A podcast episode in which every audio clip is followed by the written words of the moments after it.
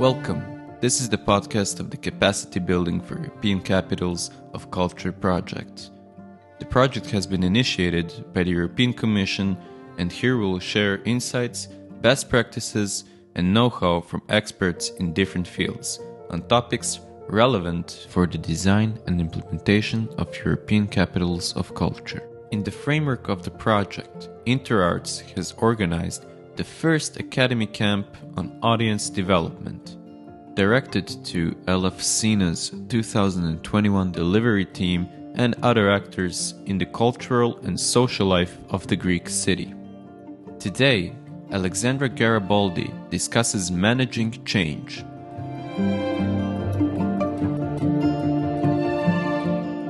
I am Alessandra Garibaldi. I am the head of transnational programs in Fondazione Fitzcarraldo, which is an independent foundation based in Turin, Italy. And my field of work is basically research and evaluation and uh, capacity building around the participation topic in the cultural sector.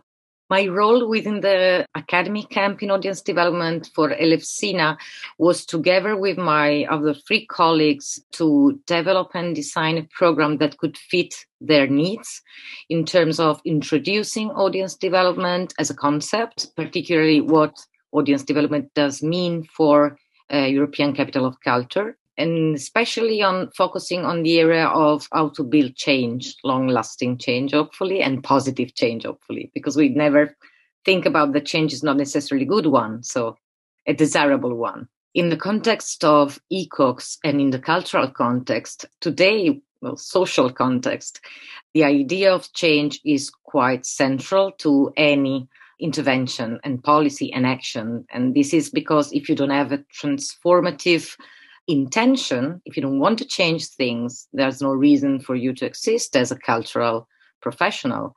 And particularly for ECOCS, this is extremely relevant because the ambition of ECOCS is to really make a change for a place, for a people, for an environment. And this is the kind of change we talk about. And European Capital of Culture are actually an incredible device for change making.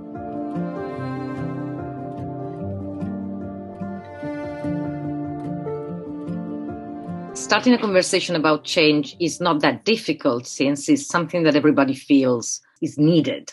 In particular, when you talk about a European capital of culture, you are in a huge process that takes really long time for the bidding process in the very first step and then since when you know that you got and you were awarded, then um, you have still years to come in which you have to build that change. So, speaking about change in this context is not so difficult as in other contexts, I have to say, because they are compared to single cultural organizations and institutions.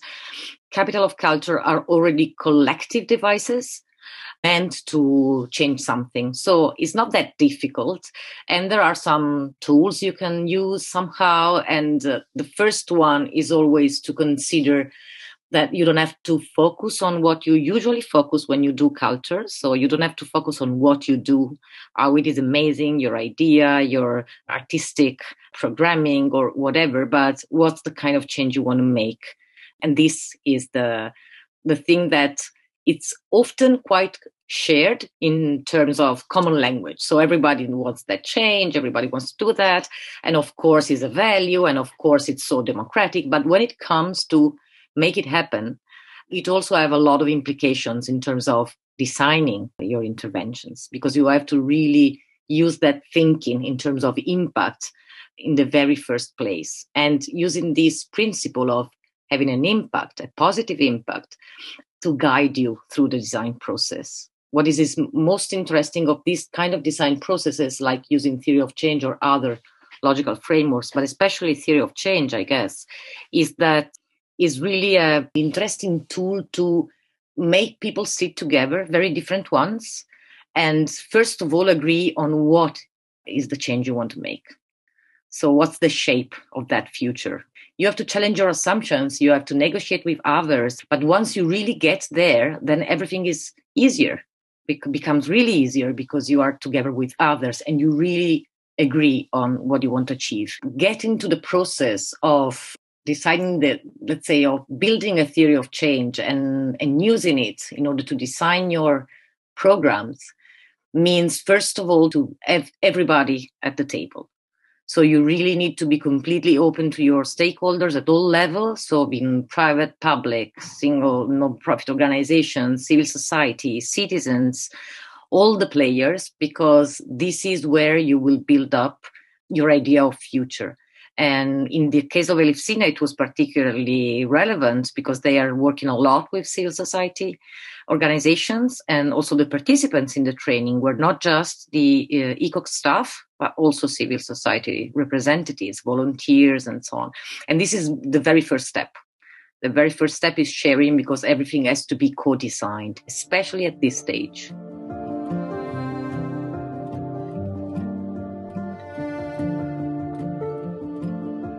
The kind of change that an ECOC is usually addressing is to shift perceptions and practices and to really trigger positive energies around the place.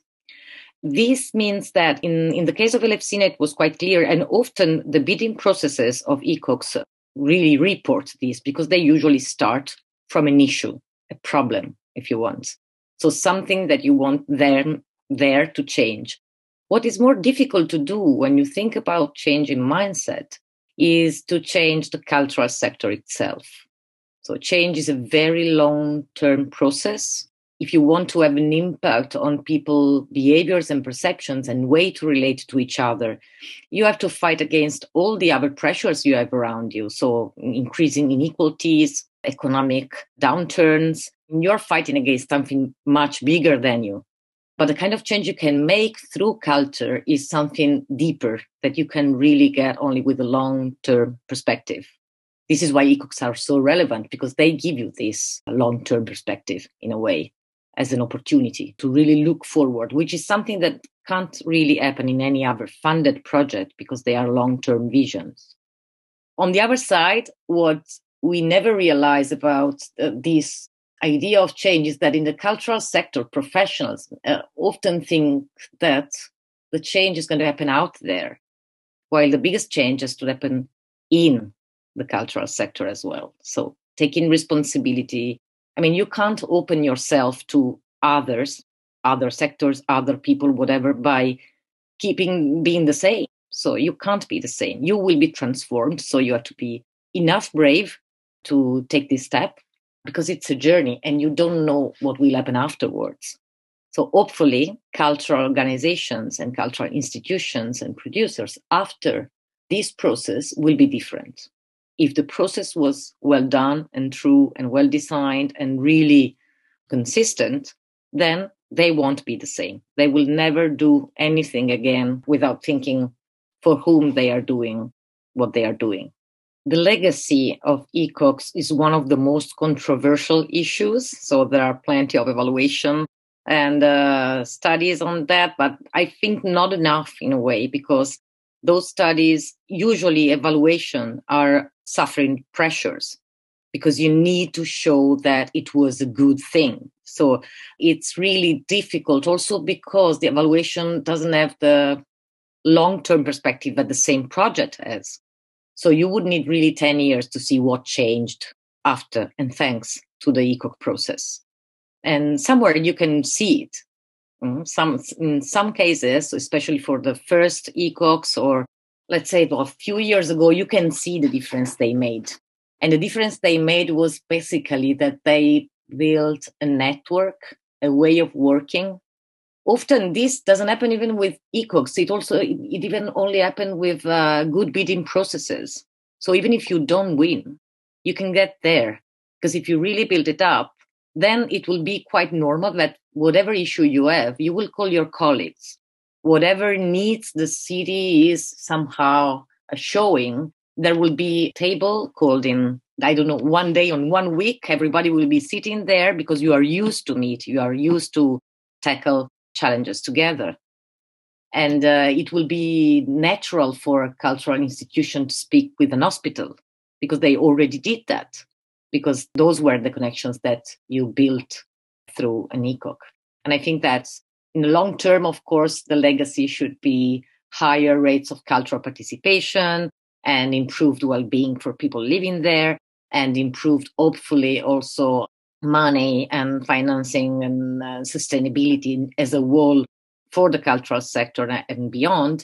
Maybe a transformed perception of the place so that cultural tourism they become also somehow destinations for cultural tourism uh, so these are all expected legacies but i think that the most important one is that it creates an habit to cooperate and to go beyond your sector's view. And this is the incredible potential that ecocs have. It's quite difficult to frame the process of change. There are several ways, and I don't think there's one better than another. We have been using, but just to introduce it, because the, the academy didn't have that scope actually, theory of change to help Elefsina staff and civil society representatives to, let's say, really focus on what they already had did really match what they wanted to achieve. And so, starting as we were mentioning before, by thinking about the impact you want to have and about what you think you want to do, force you to think about for whom, what's the kind of change you want to see, and how to build that change step by step. It challenges your assumptions. It shows you, for example, in this sequence, let's say, of steps, which is theory of change, that just brings you the value chain through which you can really produce some kind of impact. So it help, it's helpful because it's not, I've got something good and I'm going to see who's going to be involved in this something good, whatever it is, but it's what I want to make happen, uh, what I have, why I'm so rich, what's the richness I already have, my assets, and how to get there is a step by step process. And each step also embeds its evaluation. So you have, you don't just have the means to get there, the step by step. So if I want people to be happier, I will have people to be here in the first place. And then I'll have to give them a positive experience. And what does this positive experience mean? How can I build that positive experience? So it's just a way to look into what you have to do and which are your assumptions and now to be aware about what works and what doesn't as it happens just a way of designing. I mean, it's a it's a design process program, and it's not uh, it's not the only one. I'm not a fan of tools as such, but much more of the way you implement them. So I've been seeing very good uh, project cycle management, well managed and really in depth one, and very superficial theory of change approaches. So most of the work is how you do that the implementation usually coming from theory to practice let's say from the idea you want to achieve and the practice is always a very difficult journey it's not a linear one and it's an iterative process you have to go back and forth continuously it's really an ongoing process so the first advice i give always is to don't really trust and um, don't give up because things in the end will probably be different from what you expected but uh, still they will be good. I mean, it's in the process, being able to open up. So technically, it's about doing stuff. So whatever culture organization knows how to do that, they daily do, do that. I mean, it's their job. So producing, programming, exhibiting, showing. So everything is, is that. But for sure, you need to take much more care of relationships. So people able to manage the community and to really be listening and becoming porous. And this has to be, let's say, put into every step of the project and of the process, whatever it is. Becoming able to listen is what makes really the difference. And, and keep listening uh, again and again and again. And uh, I think that this, this is how in the end happens, although probably few things will be like you were planning but that's the very good thing also of this kind of process. It's whether I win or learn. So you never lose. If you design it properly and if you know that it's a learning process always, not knowing that you don't have everything under control. Of course, budget, yes. of course, some other stuff, yes. Uh, security issues or whatever, but um, the results will be open which is also risky for a cultural organization. They don't feel often confident because you lose control on what will be the output, also the artistic output sometimes, if you are really brave.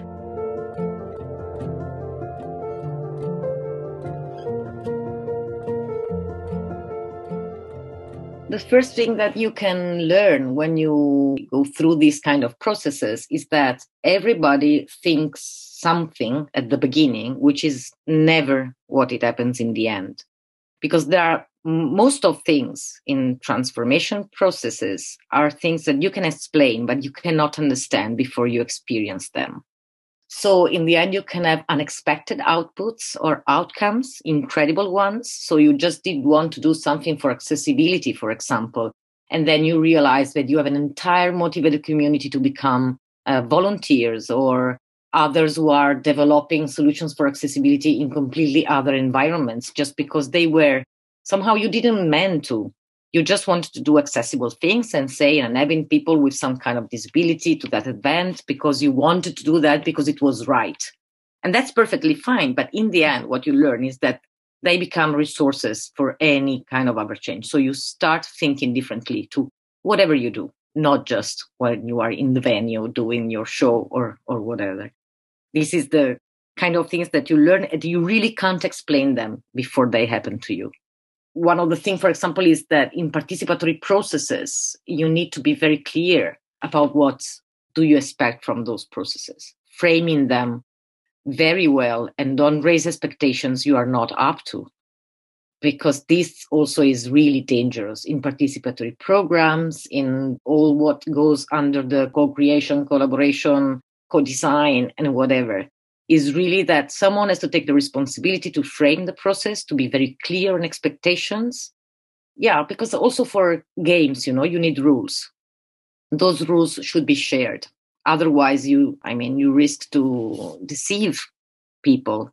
And it's really the opposite of what you want to create.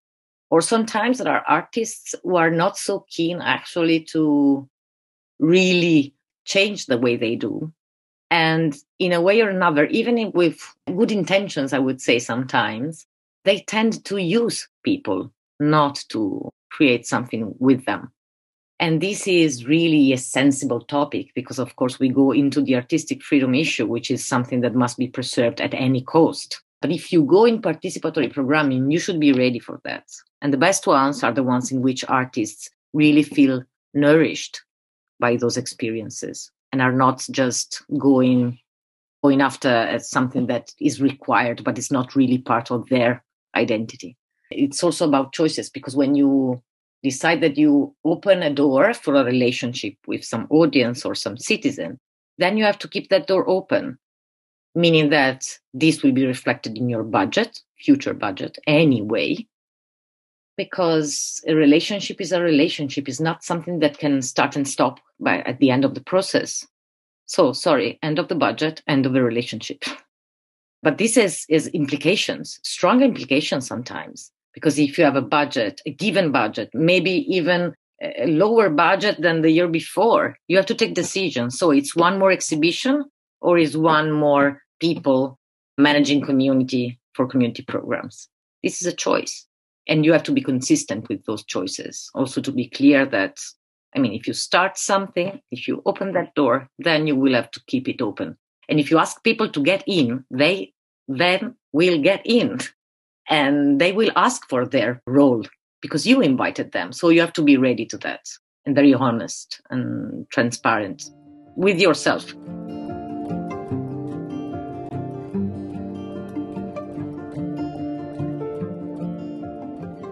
likely in participatory processes, there is always someone taking the lead.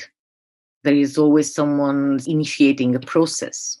In this sense, ECOCs are quite interesting because they do, since the beginning, define that culture is everything, which is not a position that is shared usually in usual cultural institutions, because of course, we have an anthropological idea of culture, which is basically everything and then an institutional idea of culture, which is the culture made by professionals in production systems, which are more or less the same since 200 years. When you go towards participatory programs, you can do it in many different shades. You have a wide range of possibilities to tackle those. There are projects of which the results are completely open. So people is really determining entirely together with the artist at the same level what the result will be. And uh, there are others who are much more led by artists, for example, and can be very interesting as well. I mean, they are not bad as such. And the issue of the quality of what happens, of course, is still there. So it, it is it is really an open question, but not giving up anything of our leadership in terms of who decides what's quality, what is art, and what we want to achieve is something that needs to be negotiated every time. There are incredible processes. For example, there are uh, performing arts a lot in the last years, but also all the relational art in visual arts is made of people and artists together. People is quite respected in that they have their voices in what will happen, and still the result is amazing in terms of artistic quality. I mean, I'm not just I'm not the one to tell it, but it's it's by critics and peers is valued as very high quality. So in this sense, uh, I, I wouldn't say that we have a problem with artistic quality versus participation. It's not something that you can decide beforehand, but in the end, you will see if the participation is part of his artistic perspective then the quality will be probably very high. If the participation is not part of what really nourishes the artistic uh, discourse of the artist, then probably not. Luckily, participatory programming is and participatory art at very different level of any kind are happening since a number of years. There's nothing new at all. But I think that today we have a kind of a different understanding of it. And we really see that it's about, just like in all the other part of the society, is about giving up power and sharing it with others, giving voice to others and allowing other forms of understanding of what we mean, which doesn't mean that we don't have knowledge or competence or we are not professionals or so. It just means that maybe doing the other way around, we do not help the cause of democracy because we do actually reproduce or even reinforce the barriers which are actually at the among the roots of the inequalities. So in a way we have to think about it. We we can't stop questioning ourselves about this. And ECOC is an incredible way to do so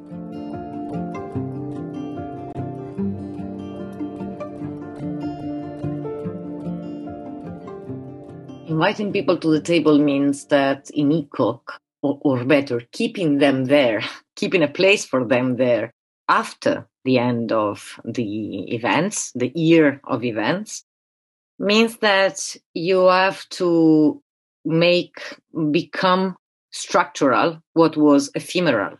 So if you had roundtables, if you had committees, if you had, they have to be there afterwards, or they have to transform themselves the entity that constitutes the, the ECOC staff. Of course, it will be reduced, but it should transform itself, as it happened in Košice or in many other places, but not in all.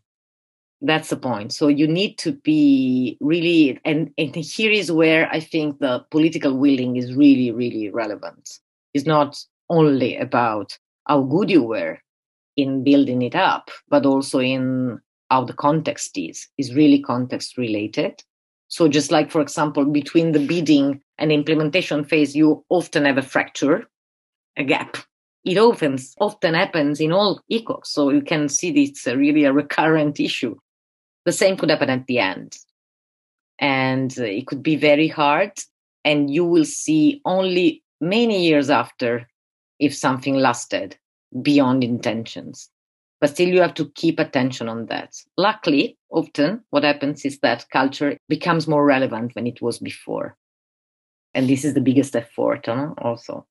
But also means that you need, if you build an infrastructure, then you have to manage that infrastructure, make so that it is sustainable and lively. Although it was will be probably resized and changed and whatever but that kind of social and institutional infrastructure need to be kept otherwise all the soft power of that will disappear together with the hard power of the of the economy generated by the ECOC.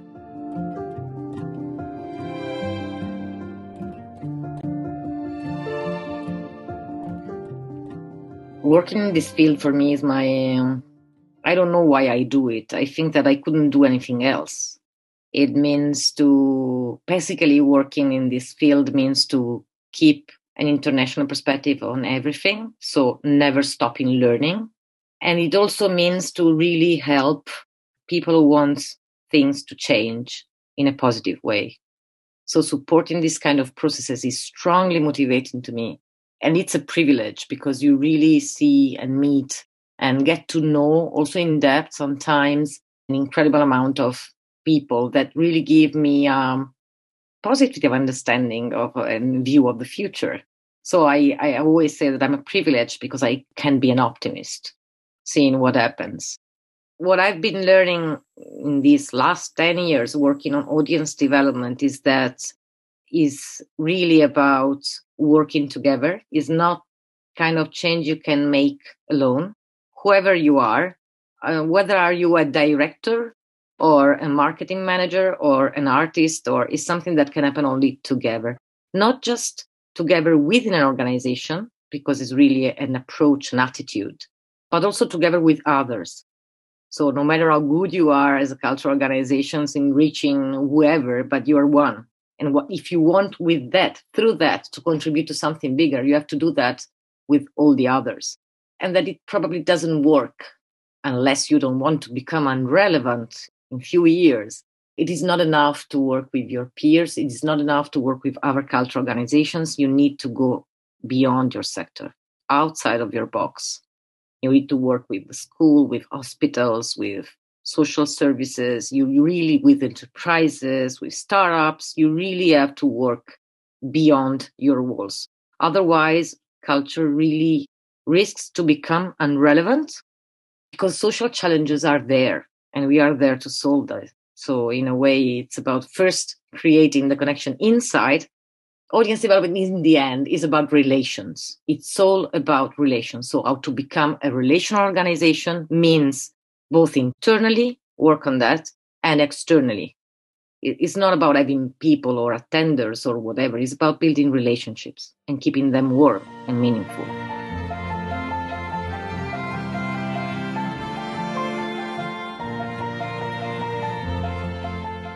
Working in the cultural field is itself motivating for everybody who works in it. But and working in this particular area for me is meaningful because really without the connection with the sense and meaning of culture and what it links to social dimension is really building or facilitating let's say the infrastructure for a better future. So this is the great ambition of whoever works in our field. Maybe a little disproportionated, I guess, also because we should be more realistic and make a little change we can see in our little space. But it's it's at the same time it's the idea that you are contributing to something bigger. That there are many others like you across Europe, so many, and you, and you can really meet professionals of extremely high level of all kind, and that's a privilege. So this is why I basically work in this field.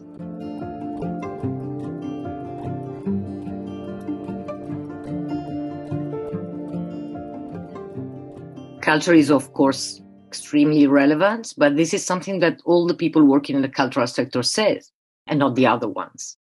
So one of the reasons why working in culture, uh, especially then at the policy level, is so important is that we need to be able to tell that story that everybody is like somehow perceiving, they sense it, but they don't know it.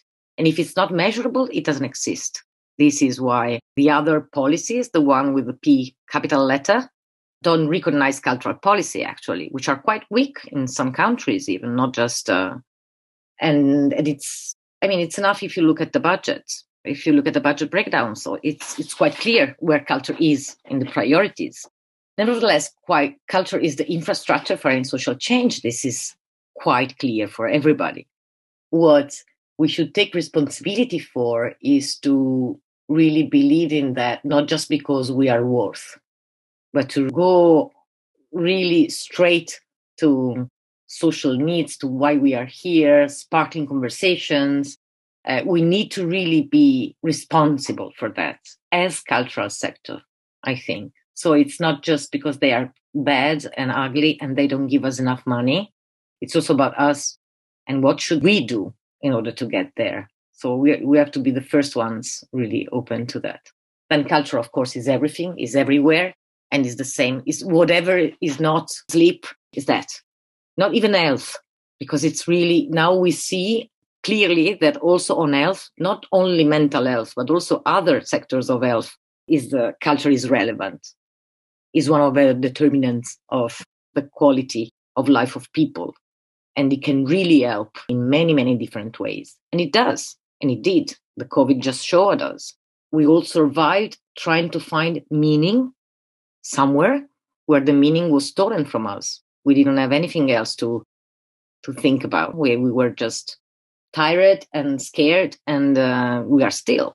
So all this pain was simply Culture was there to relieve, to make sense, to give opportunities, to think about possible futures. So that's incredible, not only transformative, but also exploratory power that the culture has is, is incredibly needed. So we can't kill culture. Culture is there. As far as there are human beings, is there. The problem is, how can we make this policy and politics? And this is uh, the main challenge. But of course, now more than ever, culture is or should be relevant uh, for cultural policy. Something the new programming is there, but there's still a long way to go. We need to work not only beyond the cultural sectors, but also within the cultural sectors, because we don't, museums don't speak with digital or theaters don't speak with food or with fashion or whatever. So we need to really be very open to what it means, culture and creative sectors. Alone we will die. The world needs us, but also we need the world culture doesn't exist without people. It doesn't exist without the rest of the world. So we can't think that we are preserved from any change while the rest of the world is just changing so fast. well, in the cultural sector, the question is always why we are doing culture, but especially for whom and with whom. And this is a question we never ask ourselves enough. And in the end, it's the question and not. And I think that whatever it is the answer, I really believe it's it's fine, but it's really important to to ask ourselves this, starting from this and and trying to get there.